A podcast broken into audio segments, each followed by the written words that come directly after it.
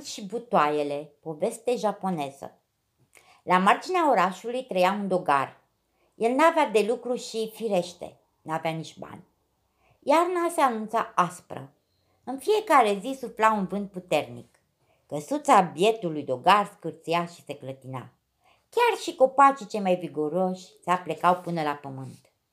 Într-o dimineață, dogarul privi pe fereastră și spuse nevestei. Privește ce uragan! În sfârșit ne vom îmbogăți.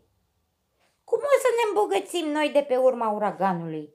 Nu pricep, zise nevasta.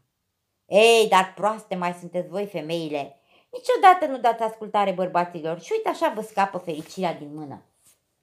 Ce fericire poate să aducă un uragan? Dogarul tuși și spuse. Când suflă vântul cu putere, se ridică praful.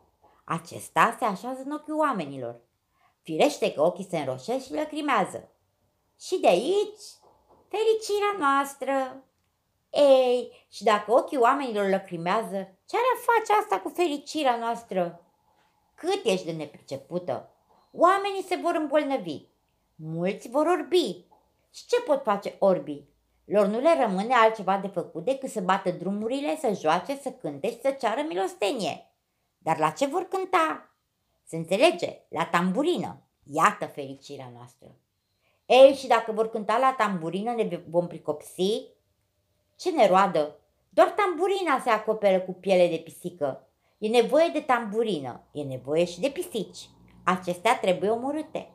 Ei, și dacă mor pisicile, cum vom fi noi fericiți? Dacă nu vor mai fi pisici, în toate cămările vor da buzna șoarecii. Aceștia vor roade toate putinile și butoaiele.